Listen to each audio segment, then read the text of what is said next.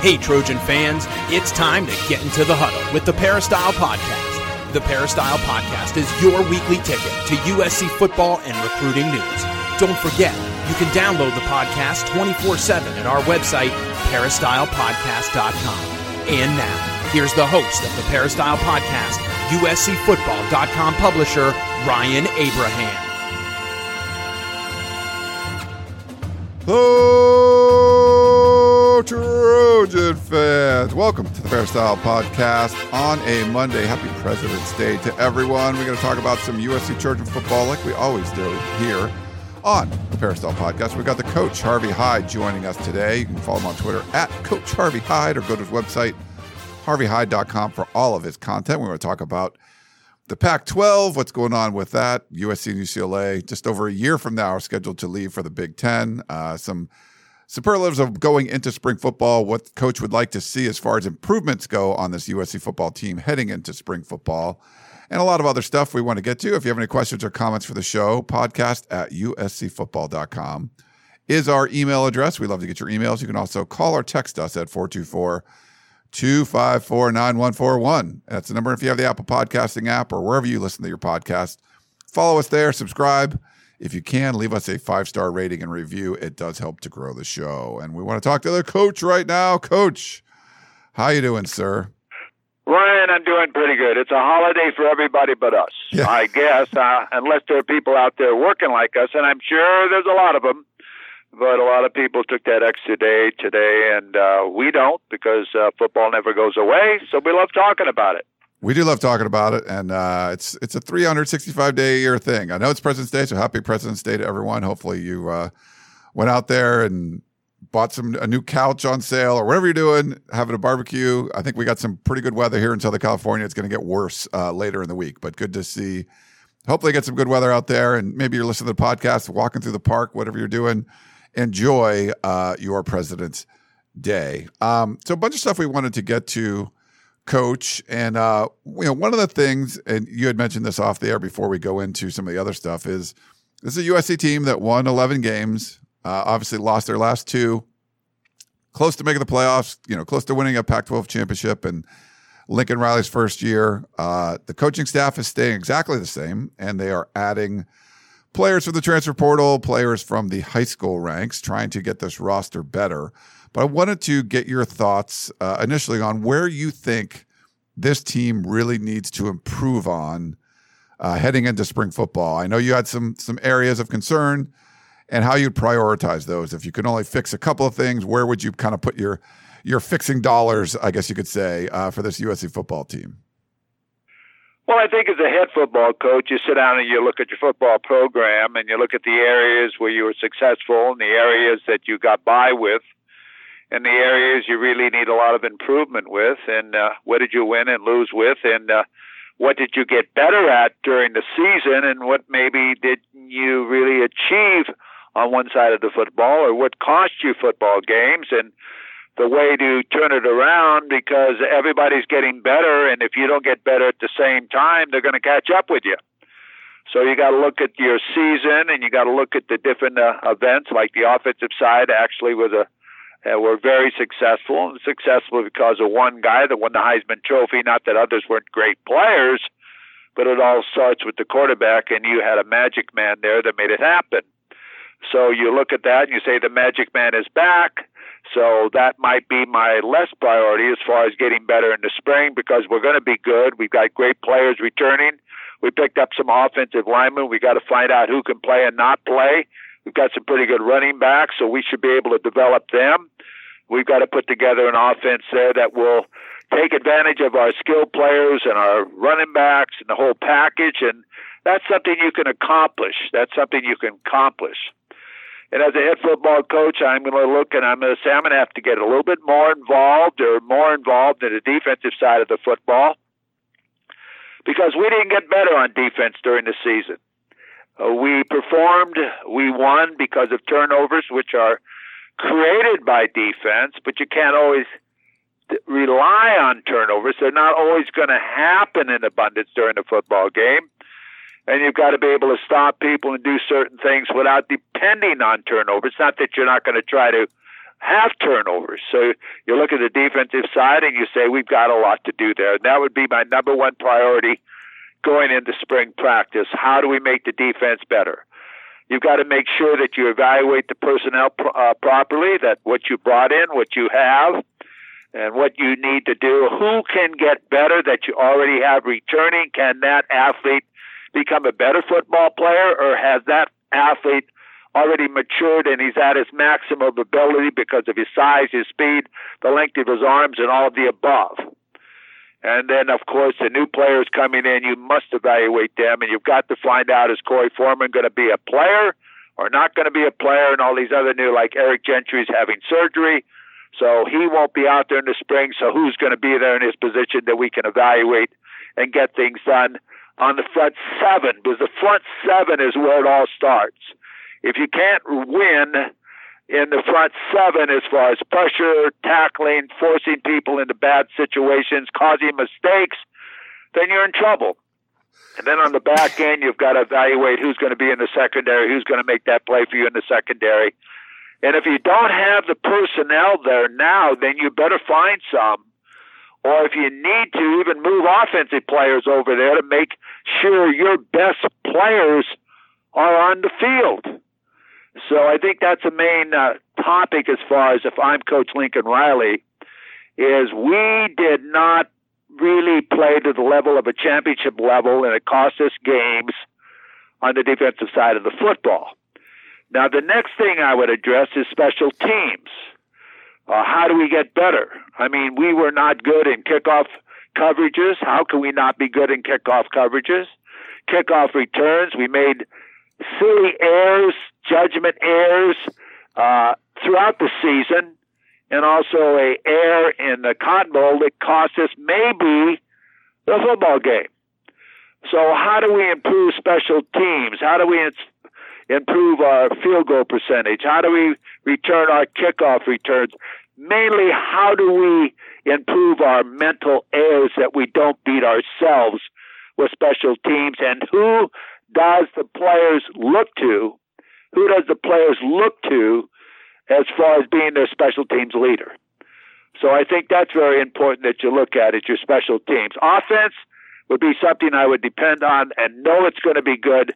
But those are the areas that we've got to improve on if we're going to be a contain, uh, contender because other schools are better. Washington's better. Oregon's better. Arizona State's going to be better. Arizona's better. So, uh, you know, these other teams uh, are trying to catch up with you. So if you're going to stay ahead of them, you've got to get better. Yeah, no, that makes sense, Coach. I mean, it's uh, the the Pac-12 is going to be very top heavy again. Uh, improved teams. This is uh, you know, this is not a time to sit on your laurels. You got to get you got to get better and, and and and push forward. So I think uh, Lincoln Riley's going to be trying to do that. I like your list of priorities of where you would kind of put your resources going in the spring, and we'll see um, what USC ends up doing. We don't have the official spring um, uh, schedule yet. We know it's supposed to start uh, pretty soon, March uh, 4th on Saturday. Uh, met with some people at USC, and uh, the Dave Emmerich, who works in the athletic department, put out a, a spring spring schedule, but I guess that was not necessarily correct. It's probably something similar to that. Uh, but we'll know, we should know pretty soon, maybe this week, um, what the actual spring schedule is. Uh, from what I've heard, it won't be open practices, similar to what we saw before, that media would be able to watch like the first 30 minutes or so and uh, get to talk to players and coaches. So, probably very similar to what we've seen before from what I've been told, but we don't have the official word yet. But stay tuned to that. We'll have our spring coverage and everything going forward. You know, same kind of thing, three practices a week, Tuesday, Thursday um, Saturday, and we usually hear from Lincoln Riley at least two of those days. So, uh, also wanted to talk, Coach, about the future of the Pac-12. And USC and UCLA are leaving uh, July 2024. And I know some people are like, "Good riddance," whatever. I mean, but it's still. It's kind of like you, you got another job, but you live in the same neighborhood. So you might get a better job somewhere, and you're commuting. Your commute's a little longer, but you're still coming back to the neighborhood every time when you go, you know, when you come home from the weekend and you go to sleep. Um, USC and UCLA are still going to be West Coast schools. And I think it matters what happens to the other West Coast schools uh, going forward. And I think George Kliavkoff, the commissioner of the Pac-12, was very bullish uh, about the kind of television, you know, TV rights deal that they could get uh, for the remaining Pac, you know, the Pac-10, the 10 schools that were left. And there's been some rumors of like the San Diego States or SMUs of the world being added to that. You know, you know, tier one rights where they're going to go. ESPN seems to be like the main partner, but Amazon, Apple, you know, streaming services could be involved. There's a lot of options on the table, but the longer this goes on, and there's more rumors and stuff we're hearing out there about why this has taken so long, that they're not able to get the kind of money that Kliavkoff was promising to the schools. You know, he was thinking like 40, 45 million a school. It just doesn't seem like that's going to be there. And then the Big 12 comes in and, and Brett Yormark sort of jumps the line and signs their deal first for I think it was 31 million a year, which seemed kind of low, but the Pac-12 might not even be able to get to that number. And you know, if that happens, will there be a grant of rights deal for the Pac-10 teams that are left that they'll sign and say, "Hey, we're going to stick together," or they're going to start looking elsewhere? So, the longer this goes on, coach, to me, there's more and more instability. And that could mean something significant for USC and UCLA if there is a, a fracture in the Pac 10, which I didn't think was going to happen before. Now that's coming into question a little bit more.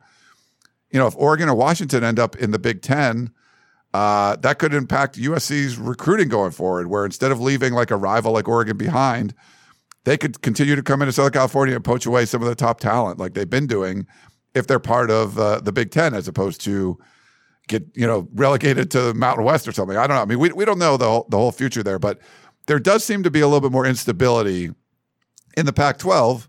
And USC and UCLA signed their deals; and they're moving forward, but they're still here, Coach. So I, I just kind of wanted to get your thoughts. I know it's a long little preamble there, but your thoughts on the Pac-12 future, where where that's going, and you know what it could mean for USC's and UCLA's, depending on what happens out here.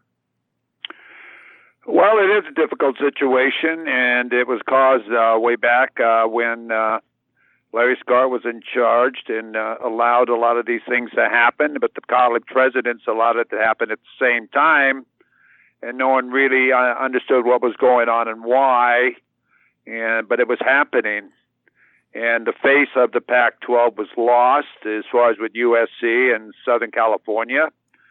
And other schools took advantage of that as far as you know building their programs and so on while USC was going through its struggles with sanctions and so on and not winning at the level it should be. So the money opportunities and the stations uh, I mean the affiliates uh, were not picking up their games they were playing at 9 in the morning 11 in the morning 1 in the afternoon not one but some morning games uh, which weren't attractive to people and it started to hurt the revenues and the advertising. People said, no, people aren't going to be watching football at that time. So USC and UCLA made the determination of leaving, and at the same time, I still believe that if Washington and Oregon are given a a big uh, opportunity to go to uh, the Big 12 or the Big 10, I think they're gone personally. And I think until there's a new commissioner for the Big Ten, there's not going to be much done as far as making sure these things happen. But I think George K's got to continue with the Pac 12 his position and assume and try to keep it together the best they can without really knowing what the final uh, group will be.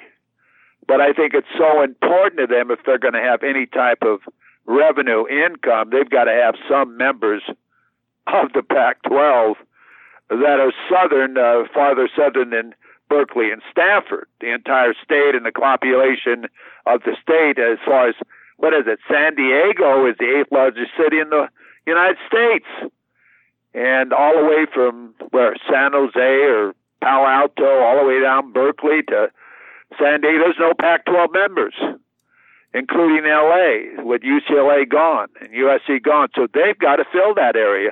So I think they don't have any option but to pick up a San Diego State. Now, the only problem is now San Diego State has had good success against the Pac 12 in playing them. Obviously, they beat Utah and they beat other teams, Arizona, so it's not like they can't compete. But when they built their stadium that they just recently completed, it's a 40,000 seat stadium, which is bigger than Washington State's. Don't get me wrong. So I think that San Diego State, with the improvement of more funds for the Pac 12, would be a good addition to the Pac 12 as far as for television revenue.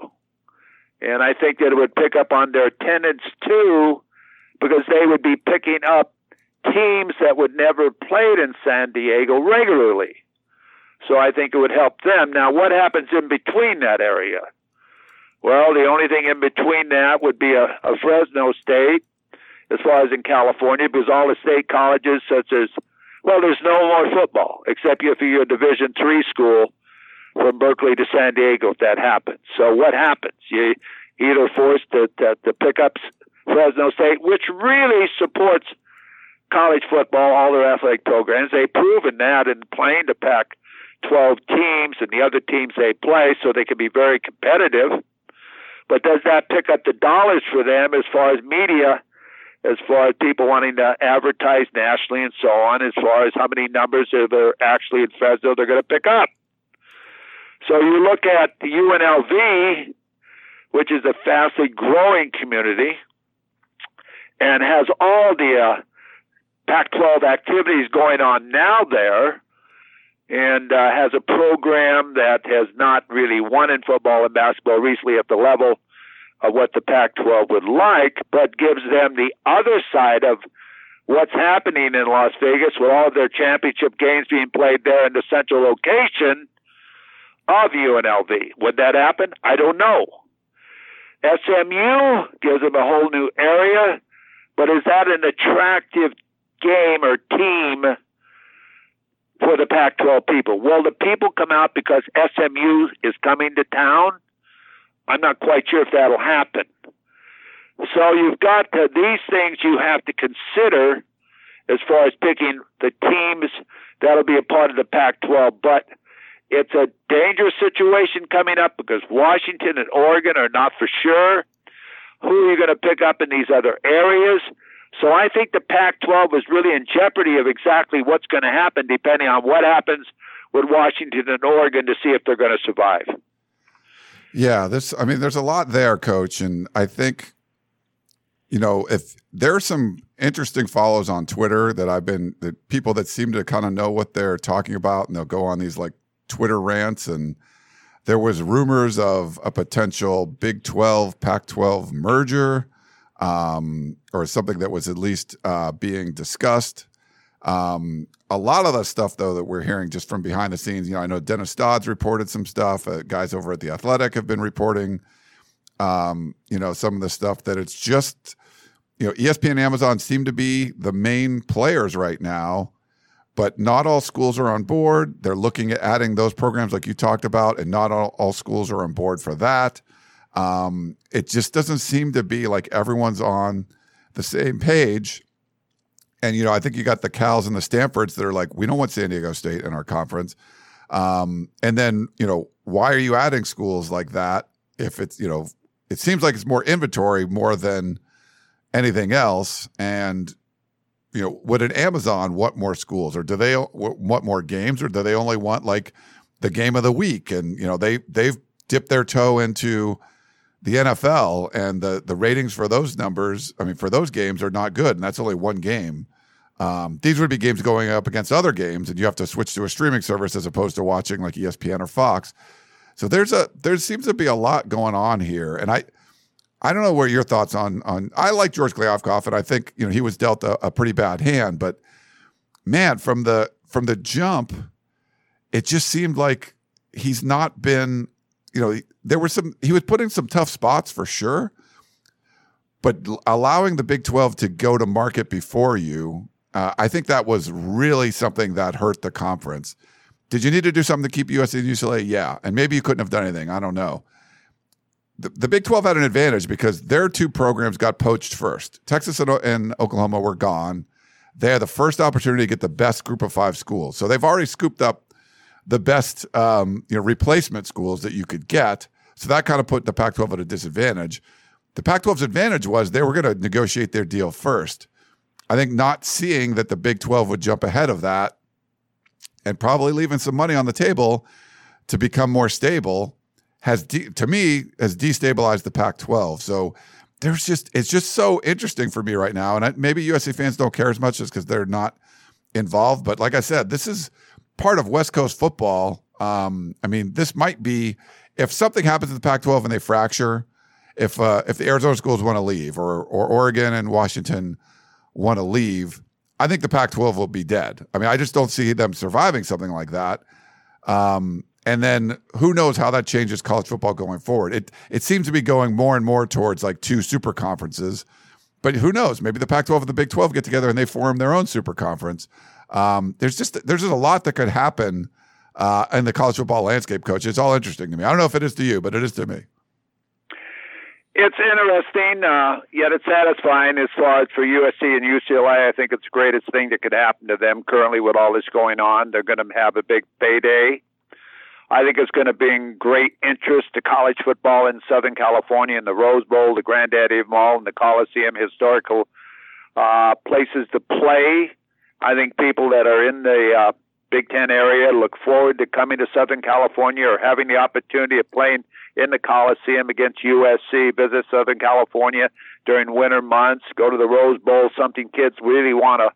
Always had the opportunity of playing in the Rose Bowl, but a Northwestern or Minnesota hadn't been there for a long period of time, and it's a great ex- uh, uh, excuse to go to California. I think the crowds will increase, the interest will increase, the revenue will increase as far as attendance at games. And I personally don't think USC or UCLA cares what happens to the Pac 12. Uh, I think that they made their decision to leave, and uh, I think that USC they turned their back on USC when they had all the sanctions going on. The other universities they didn't come to their support, as to say, and uh, I think that USC made the uh, decision, and UCLA followed along because of the revenues and also the exposure and having the opportunity of being in the Big Ten and knowing this is all going to happen. Thought it was a great move. So if you're a SC fan or UCLA fan, I, I think it's great. I didn't like it at first because I thought it broke up a very traditional conference. But again, I can see what's going on. There was some schools that really wanted to get after it. And there were some schools that didn't really want to get after it. But the schools out there that that uh, are now uh, improved, you take a Utah, who's the newest member, like in the Pac-12, and you take a Colorado, uh, they're going to be much better. And you take, you know, of course, Washington State is a team that you better show up with because they'll beat you. And Stanford's made a coaching change. Arizona State is a premier team. So I think there's still a a, a core of good football for the Pac-12, especially at Washington and Oregon State. I think it's a good conference. It really is a good conference, but can they compete with the other conferences with the lack of revenue that the other conferences are going to have? That's the question, and how are they going to fill the void in the areas where they don't have football programs? As far as for media relations, it's pretty hard to set a a uh, a con a contract for television when you say we don't have anybody south of Berkeley or Palo Alto in the whole state of California. That's pretty tough. So I think they've got to really make some serious plans on what they're going to do there, as far as uh, being able to maybe move games to other areas, play a game, Washington play a game in LA, Washington play a game in San Diego. I don't know what the future is going to be, but they got to make some real adjustments. Yeah, for sure. Uh, okay, why don't we take a quick break and we'll come back and we'll get to our other topics and uh, a couple questions. So back in a minute.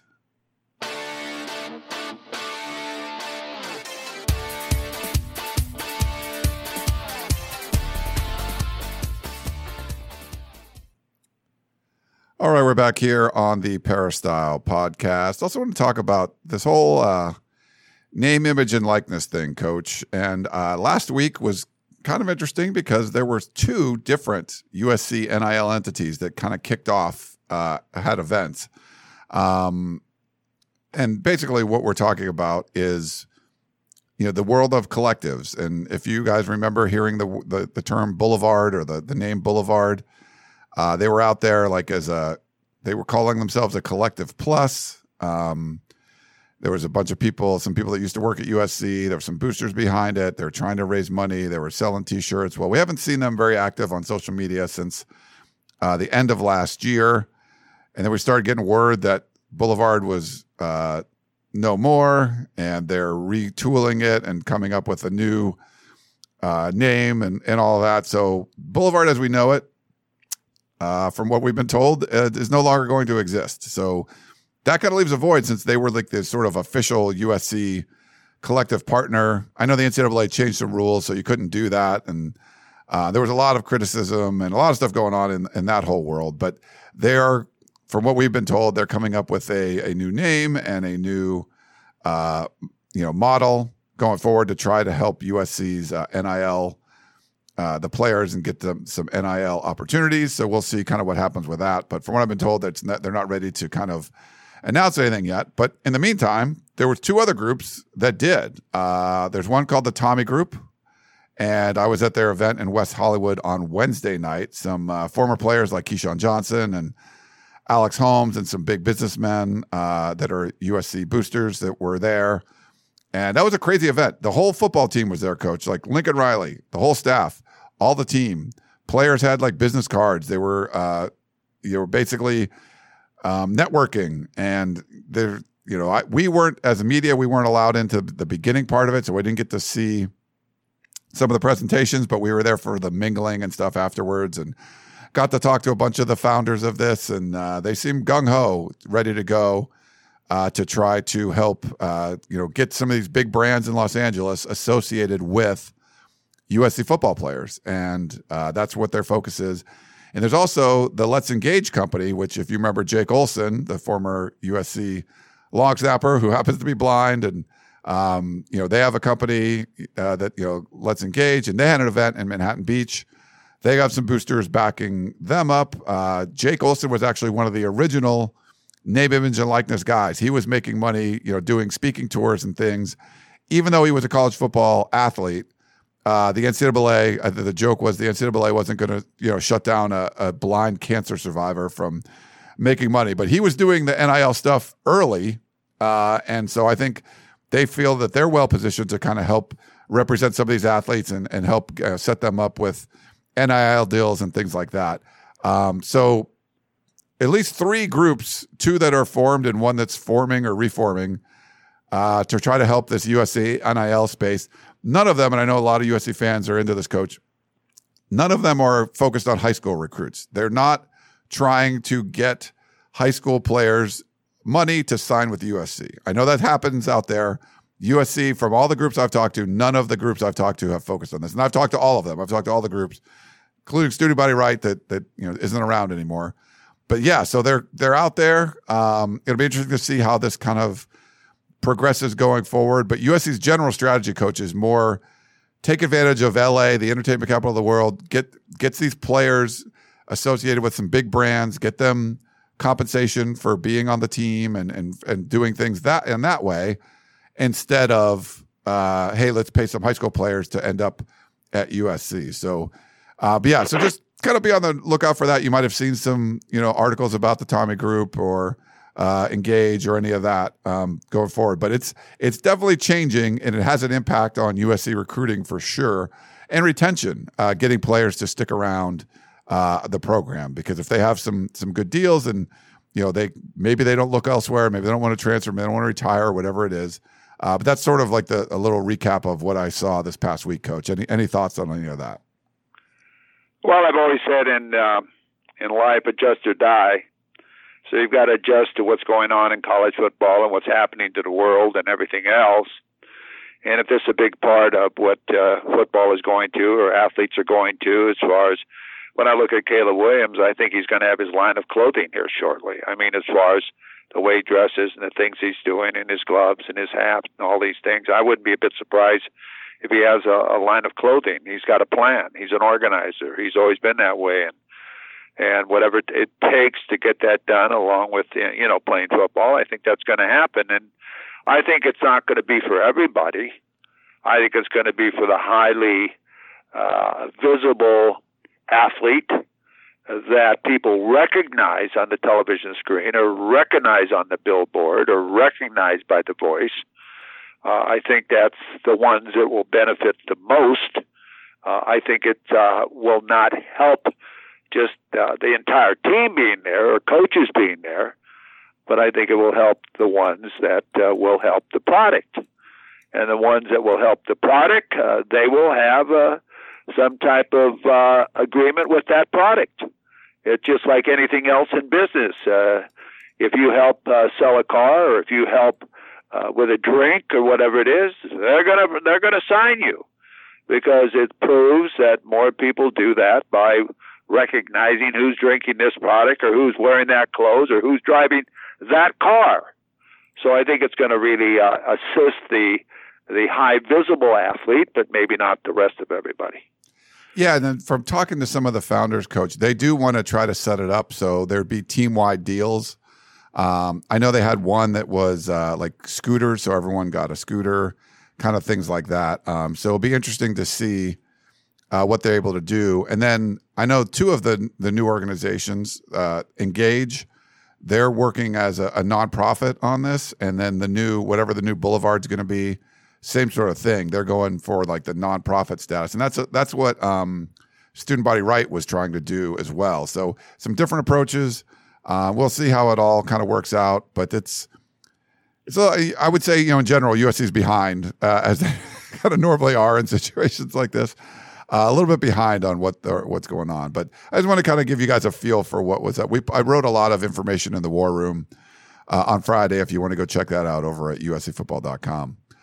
Um, Coach, there's also been some potential rule changes uh, kicked around uh, the NCAA. I one of the committees or something. I think they were meeting and uh, had a few rule changes. I think Ross Dellenger from SI would was posting these, what these changes uh, could potentially be, all for trying to, you know, take down, you know, have fewer plays in the game and have the games take uh, a little less time overall because some of these games are going like four hours and they're they're trying to reduce uh, time. So I want to go over the changes or the the proposed changes that are under consideration and get your thoughts on all of them. So one of them would be prohibiting consecutive timeouts, so you couldn't ice kickers, so you can't call timeout two or three times in a row. Um, no untimed downs at the end of the first quarter or the third quarter. I don't think that would have uh, that much of, a, of an impact. Uh, clocks would clocks would run after first downs. So the you know right now the clock stops after a first down um, until you reset the ball. So they would keep running even if you get a first down, except if it was the last two minutes of the half. And then a clock would run on an incompletion once the ball was spotted. So it would be very similar to what they do on a first down right now. So uh, if you throw an incomplete pass, they bring the ball back and spot it, and the clock starts again. You don't just get to uh, um, have the clock stop, just like a, a, a, mini timeout. But any thoughts on all of those? I'm not huge fans, but uh, I don't know if you are, coach. I want to get your thoughts on some of these. Well, I think a lot of those follow the NFL. As far as those are a lot of the NFL uh, rules are going on. As far as the clock continues on a first down and starts, uh, you know, after a uh, I don't know if it starts after a penalty, but whatever. And all this does is uh, allow the uh, less play on the football field and more commercial time.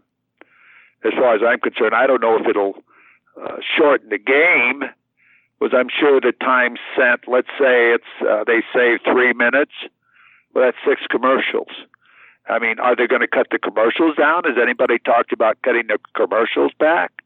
Because I like to watch a football game. I like to see as many plays as possible. So uh, it depends on exactly what's happening with the rules and regulations regarding the number of timeouts, the number of commercial spots you can have during a game. Are you working with television, the networks, to say, we'll cut back if you cut back? If we cut back on football, are you cutting back on commercial times?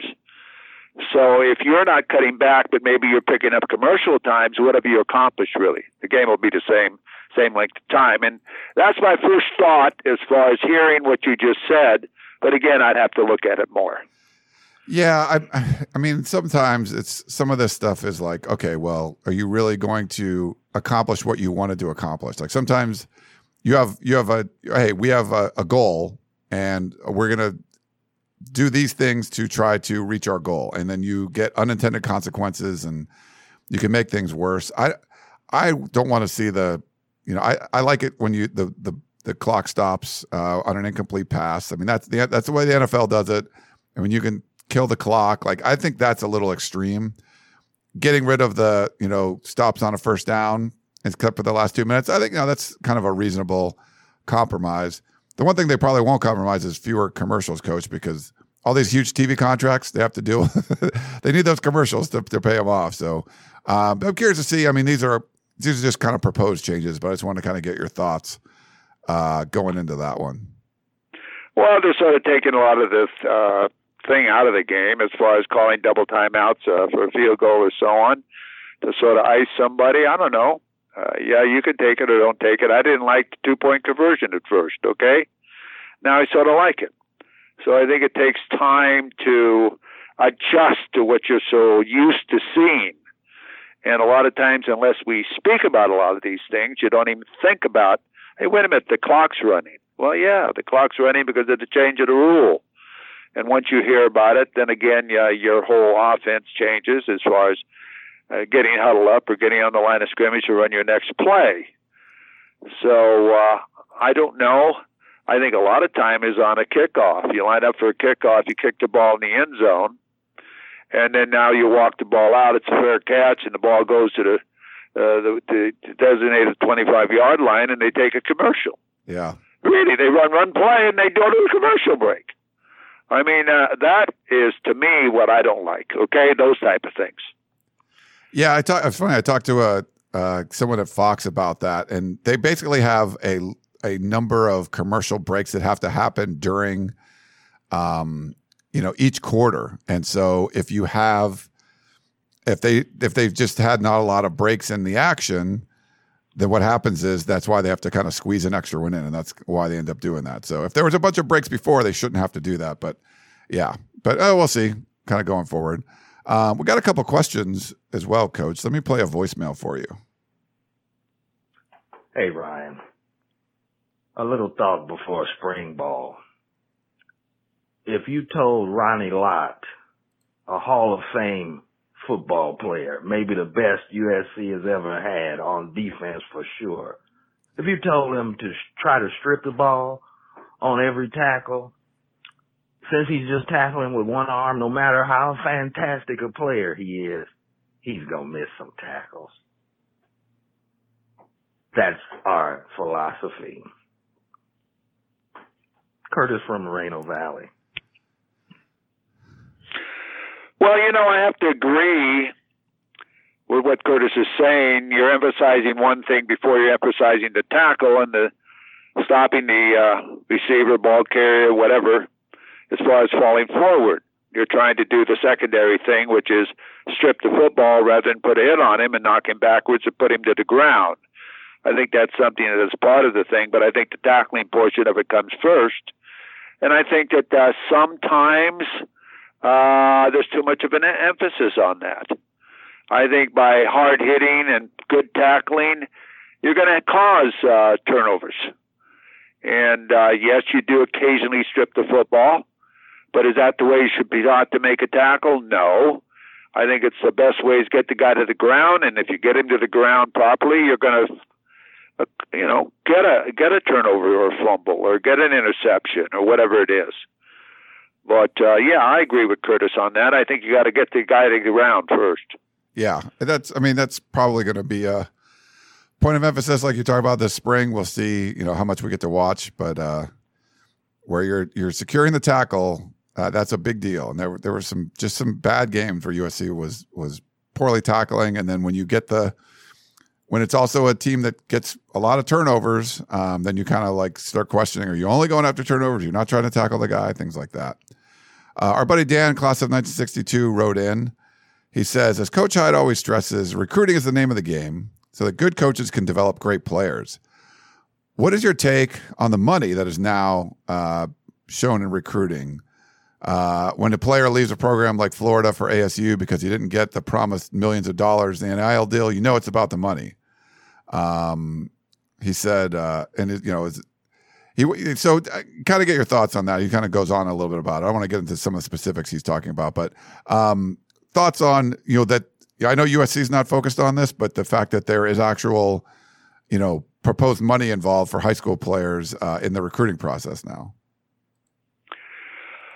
Yeah, and uh, that'll be used uh, because of uh, uh, people that do have the finances and who believe in our boosters or whatever to uh, a program, whatever that program might be. Well, they were they'll tell that kid or that family that uh, we're going to set you up if your son or or daughter signs with our university, uh, and so on and so on. But is there going to be a guarantee that that son or daughter is going to stay there four years?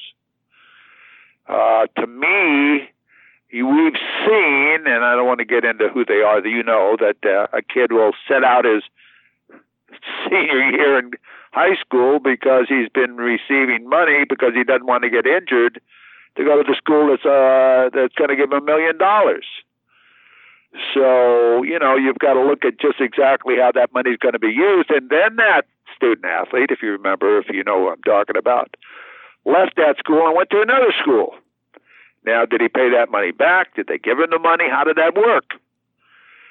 So, you know, I think that you're always going to have people out there to try to buy people because money is there and people listen because I can understand how someone who doesn't have much in their life or a place to sleep or take care of his children or her children or the family and someone is offering them $500,000 to sign to go to a university, how they can't say no to that. I can understand that because it's a whole different lifestyle change for them. So I can I say it's good or bad? I don't know. I think it's bad because uh, all schools can't do that, and everything isn't equal. And the NCAA in the past has been everything's going to be equal. Well, everything isn't equal anymore. And uh, I think people have to just uh, recognize that. And if somebody's getting a million dollars or $14 million, supposedly the player was going to get at Florida, I think that's a little blown out of part, uh, blown out of place, and uh, he didn't get it, so he left. So uh, you know, you got to look at it on both sides and uh, and say, oh well, this is the way it's going to be. So what are we going to do about it? Yeah, it's uh it's a little crazy uh, what's going on out there, and we'll see. I mean, I think the market will start to correct itself. But Dan, thanks for that. He also said it's time for Reggie Bush to get his Heisman back, and he said uh, it's so quaint now that in the 1950s, Jon Arnett and other football players were penalized half the season for selling their complimentary football tickets that cost about $10 each. Losing five games, in my estimation, cost Jon Arnett the 1956 Heisman Award. He was the Reggie Bush of his era. Yes, this has been going on a while, Coach. They, uh, I remember all those years. I mean, Marv Goux, he was in charge of that at USC, and they've changed so many things. If you remember, the NCAA put in that the uh, USC football players couldn't work in Hollywood, couldn't work on the movie sets because they had an unfair advantage that other universities didn't have that opportunity to be in an ad or work on the sets or do the different things that LA offered those players. So they, uh, you know, they had some great producers at USC in the movie business that hired these kids, and uh, they said they couldn't do that. I remember when I was in Las Vegas, I'd recruit, and when the kids arrived in Las Vegas, I'd have a limo pick them up.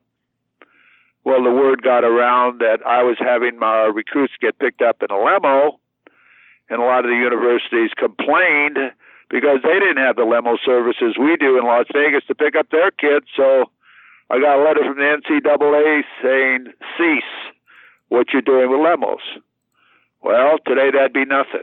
But in those days, that was something. Yeah, crazy. Um, how how times change, but they do. All right, Coach. Well, good stuff. A lot of uh, interesting topics to uh, discuss today, and uh, looking forward to spring football starting here uh, pretty soon. So it'll be fun to be able to talk about the team and see what we, you know, whatever we can see out there. Um, but yeah, it should be a lot of fun. But coach, again, thanks again, thanks a lot for coming on, and uh, take care, man. It was good good talking to you again. Thanks, Ryan. Listen, let me ask you one question because I don't know the answer. Sure. Maybe you do. I don't think you do. But what time have they spoken about practicing in the spring? Do you hear anything? They have not said, but a little bird told me it's probably going to be an afternoon practice, um, similar to what we saw before, like a Tuesday, Thursday afternoon, and then a Saturday morning. I don't think the Saturday mornings are going to be open, but I think we will still be able to hear from Lincoln Riley. That's what I've heard, uh, but we don't know yet. They haven't, you know, finalized it or announced it or anything. But I believe you're going to have some afternoon practices uh, like we had before uh, during the week. Okay, good. And spring, uh, the spring game is going to be on April the fifteenth, and we hope that'll be open to the public. Yeah, it should be open to the public, just like it was before, from what I've been told. So uh, again, I think we'll they'll probably announce something this week, Coach. Uh, they need to come up with the roster. Um, they haven't done that yet, so we've I put up my scholarship distribution chart, and you can kind of see where I feel like USC is scholarship wise. But we'll hear more hopefully this week. More official word on the practices, what you know, how open they will be, and all that kind of stuff. All right, my man. Well, I appreciate coming on. Thank you, all of you out there, uh, for uh, being a part of our show. And Ryan, I look forward to the next one we do. Sounds good, Coach. Always great talking to you and talking to all of our listeners out there in the Peristyle podcast land. Thank you for listening, and we will talk to you next time. You've been listening to the Peristyle Podcast, presented by USCFootball.com. Be sure to tune in next week for the latest news on Trojan football and recruiting. And don't forget, you can automatically download the podcast directly to your smartphone or tablet for free. Just click the iTunes link on peristylepodcast.com or search for Peristyle Podcast at the iTunes Music Store.